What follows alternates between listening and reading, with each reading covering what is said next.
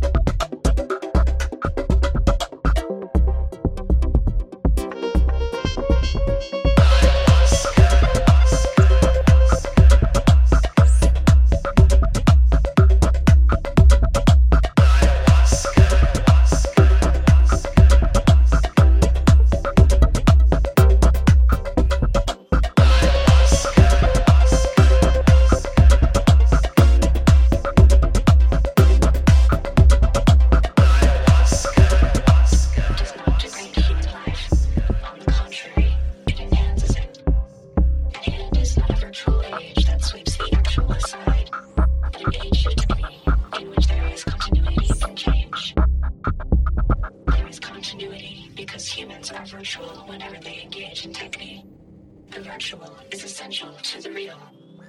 The age of technique marks a worldview in which aspects of selfhood, formerly seen as natural or derived from group membership, can be seen as produced through creativity.